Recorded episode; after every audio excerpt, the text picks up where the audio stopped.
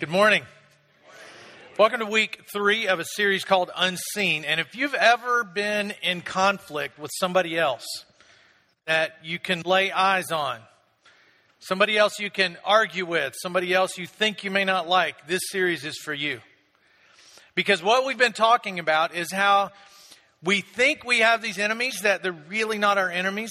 Our enemies uh, aren't people, not our husband, not our wife, not our parents. Our enemy, according to what the scripture says, is unseen. And everything we're talking about comes from the New Testament book of Ephesians in chapter 6, verse 10, where the Apostle Paul says, Finally, be strong in the Lord and in his mighty power. Put on the full armor of God so that you can take your stand against the devil's schemes. For our struggle is not against flesh and blood, but against the rulers, against the authorities, against the powers of this dark world and against the spiritual forces of evil in the heavenly realms. This section of Scripture is intended to give us perspective perspective on the battles that we all fight. Because we've all been in conflict with someone else, or more than one someone else. And what this section of Scripture is trying to say is you can win the battle, but you have to focus on the right enemy. And when we don't focus on the right enemy, we lose the battle and the enemy wins. So, over the last couple of weeks, we've talked about well, what is this battle? Well, it's the, the cosmic battle between good and evil. That's the battle. And what's at stake? Our souls. Because you've got the good on one side, God who is all love, all grace, all power, who wants to have every person come to repentance and be in a relationship with Christ. But then on the other side, you have the power of evil that's led by Satan himself, a real spiritual being. We talked about him last week and how Satan even came to exist Satan was an angel, a good angel with God. He rebelled. He was thrown out of heaven. And now his job has been on this earth to cause as much destruction as he possibly can. If you weren't here last week, you need to go online and listen to the message about the origin of Satan, the origin of evil, and how his armies affect us in this world. One thing about Satan is he's not more powerful than God, but when we look at our world, it's easy sometimes to say, well, how's good winning? Because I just saw in the news where a little 11 year old girl was murdered by two boys because they wanted her bicycle parts. And they stuffed her in a recyclable receptacle. Just this week, I got a call from a friend who's a pastor in another state, and he was getting ready to walk into the hospital and sit with a family as they unhooked life support from their 17 year old daughter who had committed suicide. When you look at all of that, you feel like, well, okay, then how is good winning? How is God more powerful? How can I win? The young girl that committed suicide, he said that, that they worked with her and worked with her because she just went through life with this feeling inside that she was all alone. And everything she faced, she thought she faced it alone until finally last week she couldn't deal with it anymore. And she downed a bunch of pills and she died.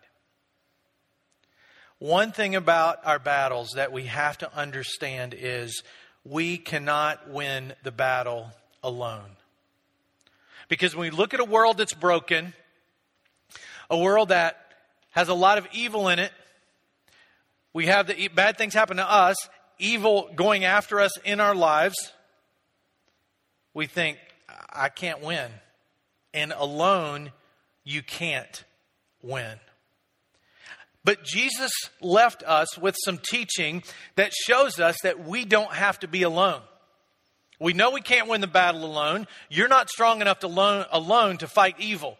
So we need help. We need someone to fight for us. When Jesus was on earth, he called people to him and he had this inner circle of 12 people that he taught, that he counted on, that he wanted them to take his message and spread it to the world. And as they listened to him, they started to realize Jesus said a lot of times that he wasn't going to be around much longer. And so they started to be worried. They started to wonder, okay, Jesus is with us now. This is great. I mean, I got Jesus with me. I'm not afraid of anything because, hey, take it up with Jesus. He's standing right here. They no doubt loved that. Wouldn't that be awesome? I mean, he's just right there all the time. Wherever you are, he's standing right there. And that's what they had experienced. And then he starts to talk about he's leaving. They start to panic. And then in the New Testament book of John, chapter 14, Jesus says this as they are beginning to worry about where is he going? Why is he leaving us? He says, I will ask the Father, and he will give you another advocate to help you and be with you forever the Spirit of truth. The world cannot accept him because it neither sees him nor knows him. But you know him, for he lives with you and will be in you. I will not leave you as orphans, I will come to you. So Jesus is making them a promise I'm not going to leave you alone. And he uses the illustration of orphans. In the first century, there was nobody to stand up for orphans. If, if you were orphaned in the first century, you, you were done. There's, there was no way you could ever get out of poverty. There was no way you could ever leave this desperate lifestyle. There weren't organizations that went around and tried to gather up the orphans and make sure they got put in an orphanage and taken care of and educated and fed and clothed. That didn't exist. So if you were an orphan, you were truly all alone and you had nobody. Even today, when you look at third world countries, you see kids who live on the street, kids who have been abandoned, kids whose parents have been killed. Occasionally, somebody with vision will raise up and say, We have to do something about this. And they fight for those orphans so they don't have to feel alone. And Jesus is saying, I won't leave you in a condition where you ever have to feel like you're alone. And he promises something. He promises this advocate, this spirit. He promises his Holy Spirit. If you're a follower of Christ, when you made a decision to follow Christ, obey him, simultaneously you would you you received his Holy Spirit, which lives inside of you. Now, oftentimes in church, when people start talking about the Holy Spirit, it gets a little weird. People start yelling. People start saying things you can't understand. And maybe if you've experienced that, you're like, oh boy, we're talking about the Holy Spirit. You know, they bring people down, smack them on the head, see what happens. I mean, all kinds of strange things can happen when people start talking about this, this Holy Spirit. But just because there's some misuse and misunderstanding of the Holy Spirit doesn't mean that He does not have great power in our lives to change things. Never changed at all on the inside, that was because of the power of the Holy Spirit. You're not good enough to come to God and say, Hey, I fixed myself up. Check it out. Jesus said, No, you, you need an advocate. You need somebody to fight for you. There's two big misunderstandings when I hear people talk about the Holy Spirit. Many times, I hear people talk about the Holy Spirit as an it. Now, that probably came from if you ever read the King James Version of the Bible, which some of you may have grown up reading. It didn't say Holy Spirit, it said Holy Ghost, and so you think ghost, that's an it. And so the Holy Spirit starts to be referred to as an it. It, the Spirit of God. The Spirit of God, it, it, it. Well, the Holy Spirit isn't an it, the Holy Spirit is a He. I mean, ladies, when your husband comes home in the evening, you don't say, Well, it's home again. I guess I got to feed it. He, it's going to want to lay on the couch. It's going to want to watch some TV. If you're doing that, you shouldn't. But you say, He's here or she's here. And so when it comes to God's Holy Spirit, He is a He. Jesus referred to His Spirit as a He. And some people misunderstand that and call the Spirit an it. But He is a He. He is also fully God. He's not a lesser God. He's not, he, he's not like kind of God. He's not just, he is fully God. Now that brings up what's called by theologians the doctrine of the Trinity, which says that God exists in three personalities, one God, three personalities, but each distinct personality is still fully God. Kind of miss, it kind of meshes with when you read Genesis chapter 1 when it says that God says, Let us make man in our own image. There's plural, not a plurality of gods, but more than one distinct personality of God. And so for centuries, theologians have tried their best to explain well, this is how, when Jesus says, I pray to the Father and ask the Father, is he really praying to himself? No, he's, he's appealing to the other person of God, not another God, but another person of God, another another expression and personality of God. Think of it like this. If you're getting ready to eat an apple, there's three major parts to an apple. There's the peel, there's the core, and then there's the flesh part that you eat. If you peel an apple and I lay the peel down, if you take the core out and I lay it down, and, and the flesh there and I lay it down and I say, pick up one of those that's not apple. Well, each of those parts uh, individually, you can say, you can hold up an apple peel and say, this is apple, 100%. You can hold up the core and say, this is 100% apple. You can hold up the part that we eat and say, this is 100% apple. So that's a way to think about the way the Trinity works together and has, has distinct personalities and individual personality, individual personalities and one overriding personality, which is God. So the Holy Spirit is a He. The Holy Spirit is fully God. The Holy Spirit was not created. The Holy Spirit, because He is God, has always existed. Last week I talked about how Satan was created, an angel who fell, rebelled. God threw him out of heaven and he took a bunch of angels with him, and those became demons. The Holy Spirit has always existed. He is not a creation. He just is. He just eternally is the same way the Father in heaven eternally is, and the same way the Son eternally is. So that's who He is. And then Jesus also talks about some of what He does in this section of Scripture in John chapter 14 when he says, And I will ask the Father, and he will give you another advocate to help you, to, to, to help you and be with you forever, the Spirit of truth. The word advocate comes from a Greek word that's pronounced parakletos. And it just simply means someone who is called to stand beside of another, to speak for them. Just the same way orphans, sometimes somebody will raise up and say, These orphans need an advocate, someone to speak for them, someone to help them get what they need. The Father says, You need my spirit to be your advocate, to help you in your battle, to help you with understanding, to help you do things you would never do on your own, and many, many other things. I'm going to outline a few of the things the Holy Spirit does, and the rest of them you'll have to either download the small group discussion guide or go to your small group this week and talk a little more in depth about what the Holy Spirit does. One of the things that the Holy Spirit clearly does in our lives is the Holy Spirit breaks down barriers. In the book of Acts, chapter 2, this promise that Jesus made that the Holy Spirit was going to come starts to be played out. And it's played out, New Testament book of Acts, chapter 2, when all the disciples are together in Jerusalem it's the day of Pentecost, which was a, a, a, religious day for Jews, 50 days after Passover. And the Jews from all over the region, it says all over the world, were there.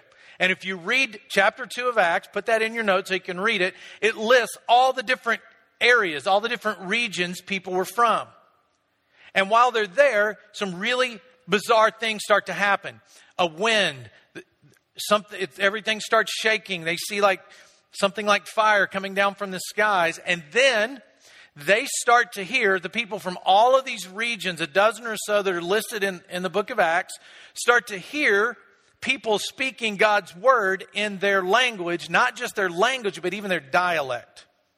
And so there were all these people from different parts of the world who came upon Jerusalem because of the day of Pentecost, and they hear what they didn't expect to hear, which are people from Galilee speaking in a language they didn't ever study, speaking in an intelligible language that people could understand, depending on where they were from. And everybody was kind of freaked out by that. Like, what? I'm hearing these people. Well, maybe they're drunk. That's what it is. People talk funny when they're drunk. So maybe these people are drunk.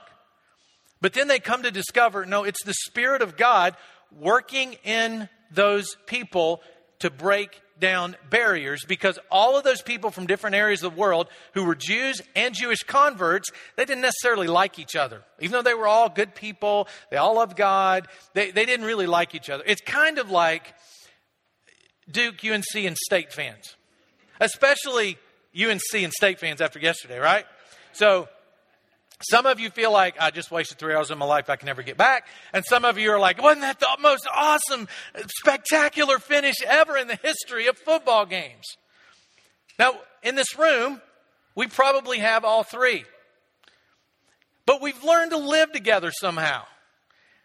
And there's parts about each other we just don't like depending on who you like better.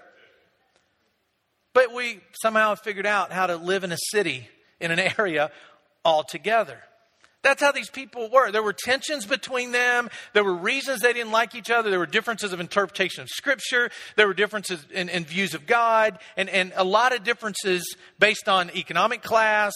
And so they start to hear these people from Galilee who were considered country bumpkins speaking in a language that they knew those guys would have never studied. And so they start to wonder what in the world is going on. You know how most of you probably are not from the Raleigh area. I mean, most of us came from somewhere else, like I did. But when you meet somebody from the Raleigh area who grew up here, don't they talk just a little bit differently?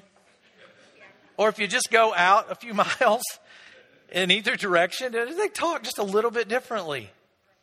And so, not only were these people talking in another language, they were talking in different dialects. It would be like you move from the north, you come down here. It takes us a while to get the accent into you, but after a while, you start to talk like the rest of us. Normal, right?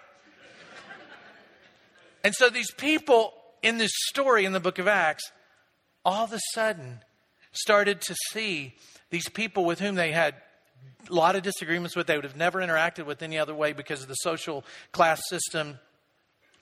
And God starts to break down barriers. And those barriers were broken down because His Holy Spirit showed up. If you insert the Spirit of God into any situation where there's conflict with humans, barriers will come down. Think about it when someone is against you, when someone speaks against you, if someone confronts you or, or speaks in ways they even shouldn't, even if it's in your family, if it's if your parents, the teens, teens to parents, if one of those two people, at least one of them, inserts the Spirit of God in the way they respond, in the way their attitude is expressed outwardly, barriers will start to come down. I've done well at this in the past, and I've done horrible with this. Doing what I do, occasionally, there will be someone be critical. Now, most, uh, the great majority is like, thank you, great job, we love it, all that kind of stuff. And I love that. But you also have to understand when you do something publicly, then there's going to be critics. And I've noticed over the years, as I've handled it in a correct way when there's a critic, handled it by saying, you know what, I, I, I, probably goofed up. I shouldn't have done that. I shouldn't have said that. I didn't mean for that to offend you. I, that was my fault. I claim ignorance, or, or just say, I, I'm, I'm guilty, I'm sorry. Watch the barriers come down if you say that. Other than being total, total idiot, I don't know why I did that. And all of a sudden, barriers start to come down. Now, there have been times when I didn't do a great job with speaking with the Spirit of God in the tone of my voice. I remember this one episode in particular, not at this church. This kind of stuff doesn't happen here. This was at another church many, many years ago. And this lady had this really big beef with me. I mean, she was like, finger in the face, like, it just, blah, blah, blah, blah, let me have it. And I said what I thought was a biblical response, but it probably didn't come across word. It was one, across correctly. It was one word, and it was the word repent. I mean, that's biblical, isn't it? To tell somebody to repent. It didn't go over the way I hoped it would. And I would imagine when she hears my name to this day, there's probably like a, mm. what if I had responded with the Spirit of God? What if I had let the Spirit dictate what was on my lips instead of my anger? The barrier may have been broken down. So if you're in the middle of conflict with a spouse, with a child, with a parent, with a coworker, and you start to insert God's Spirit in the way you respond, in the way you talk to them and about them, those barriers will start to come down. That's what happened 2,000 years ago. All these different people gathered together, and God used His Spirit to enable these guys to speak in other languages. And all of a sudden, the barrier was broken down, and 3,000 people responded to a message that they heard on how they should receive Jesus Christ and His grace and forgiveness. 3,000. And it all happened because the barrier was broken down. The Spirit of God burst onto the scene, and people listened. The same thing can happen in our lives when we do that. The Holy Spirit will give you power to do what you could never do on your own. Just before all the stuff in Acts happened with the, the amazing appearance of the Holy Spirit, Jesus appeared to his disciples and he said, But you will receive power when the Holy Spirit comes on you, and you will be my witnesses in Jerusalem, in all Judea and Samaria, and to the ends of the earth. What he's saying is, I'm going to enable you to do something you could never do on your own. What are the odds that 12 uneducated guys, most of whom were just fishermen or unemployed or are converted sinners, what are the odds that those guys could take a message to the world that we're talking about today in Raleigh, North Carolina, half world away 2,000 years later? Pretty slim. We're not that smart. But by the Spirit of God, they were able to do that. There have been times in my life, I remember one particular uh, season of ministry that I felt hopeless, that fear gripped my soul, and I couldn't make a decision. I couldn't, well, should we do this? Should we do that? And I didn't know because I was just so fearful, so I was just frozen. So I thought, I'll just read my Bible more. That'll be better. And it didn't work. I'll just pray harder. That'll make it better. It didn't work. I'll just be more disciplined and I'll read books on how to make decisions and that's going to work. It didn't work. All of my best efforts failed.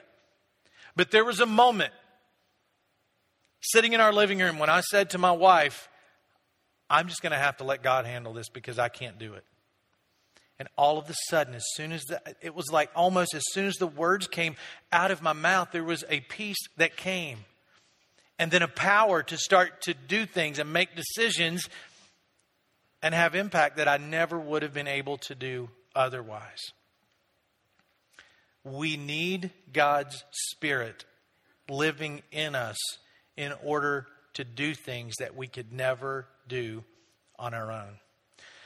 Sociologist Morris Massey suggests that there's four major periods that a person goes through in creating their values and their personality. The first one he calls the basic programming period. That's from birth to age four. And that's when the mind is just soaking up everything. Then there's the imprint period that occurs from uh, all the way from birth all the way up to age seven, where things that happen are going to shape this child for the rest of their lives. And most of that's being imprinted by the environment that they're in. And then from ages 8 until 13, there's the modeling period where we start to try to replicate what we see in our environment, in our household, and people that have influence in our lives. And then there's the socializing period from ages 14 to 21 when everything is kind of getting put in concrete in regard to our values and our personality. And this guy says after age 21, it is hard to change somebody.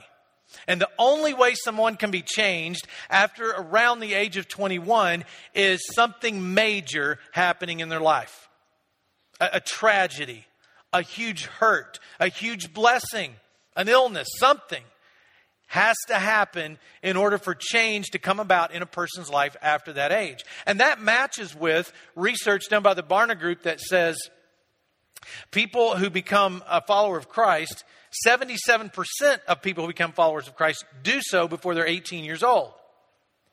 Which means as we get older, we're more resistant to changing.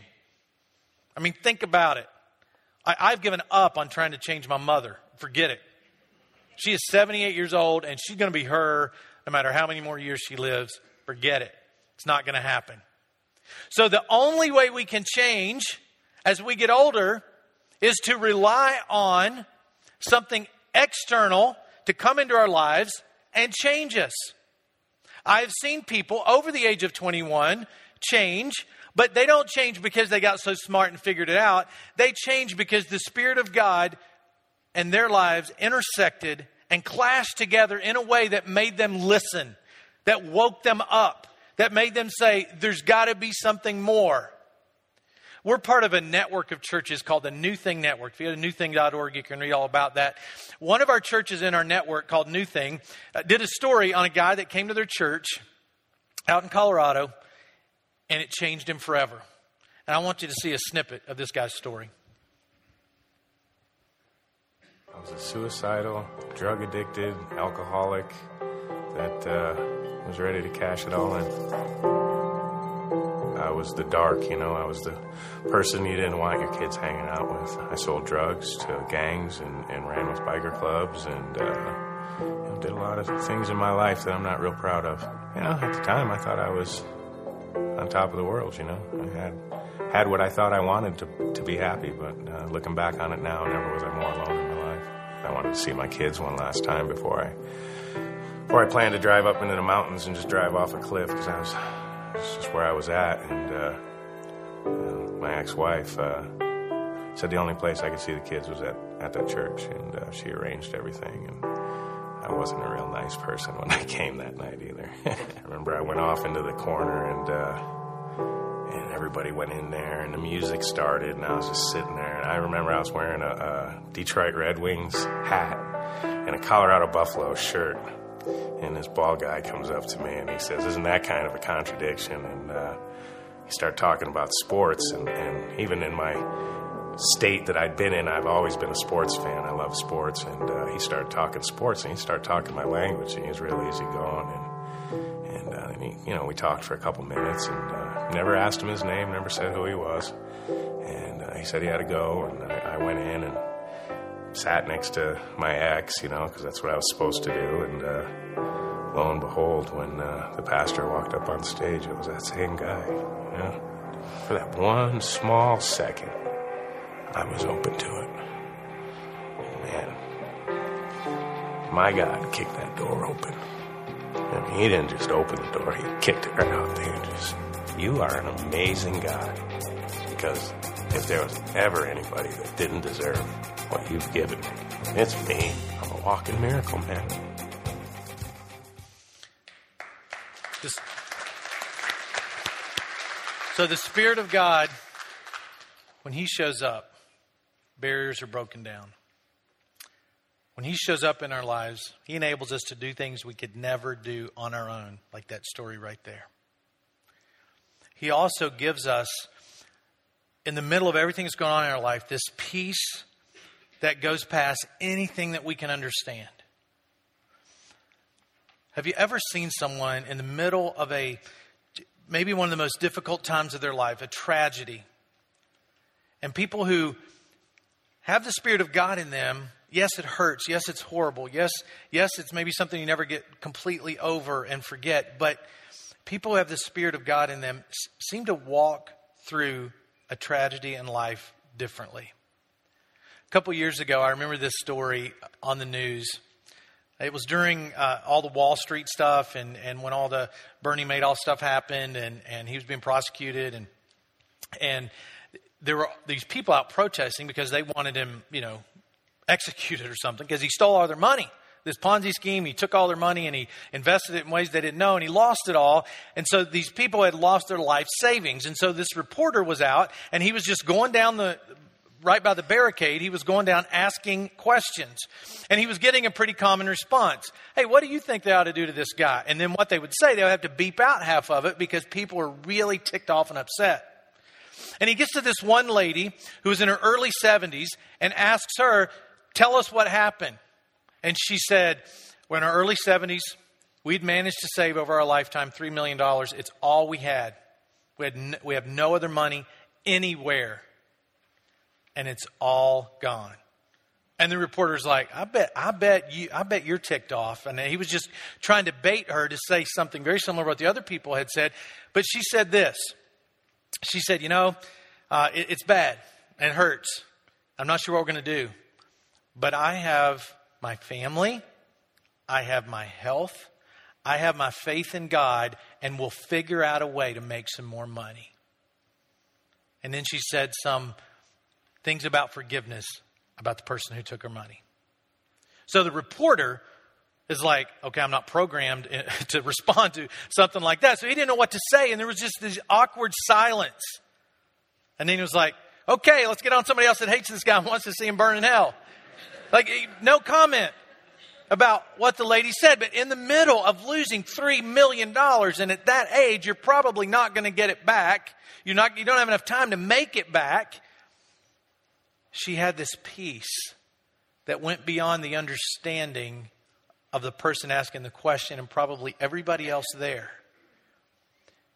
And I don't know if she's a follower of Christ. She said she had faith in God, but only the Spirit of God could give someone the peace to face something like that and still have your chin up, still be looking with optimism at the future.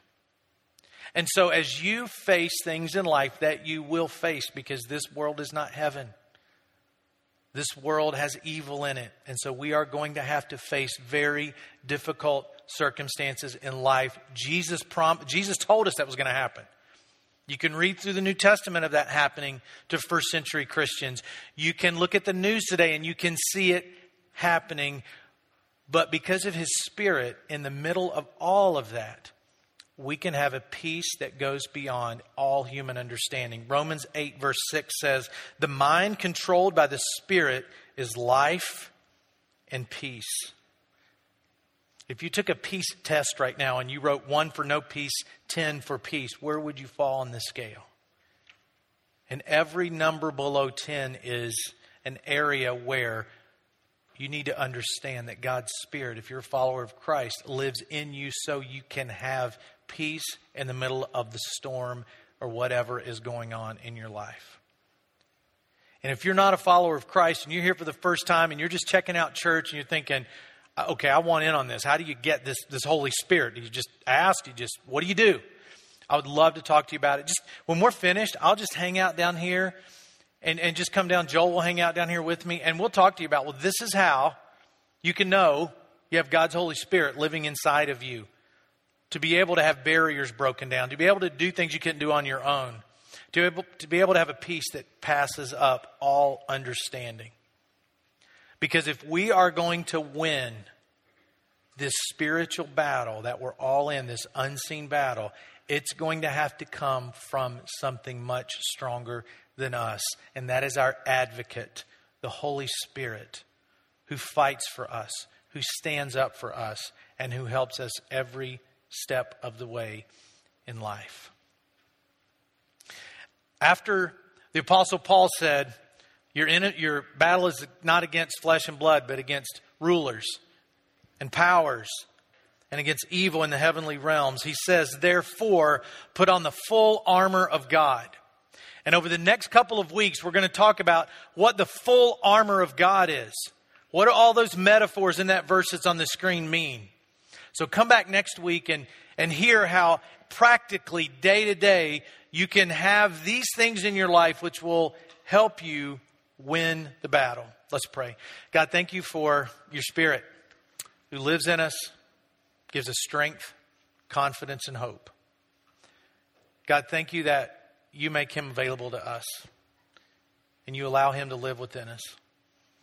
And God, for the people in the seats today that need to take another step to renew that or to receive that, I pray that you just give them the courage after we're finished just to come down and have a conversation. I pray this in Jesus' name. Amen.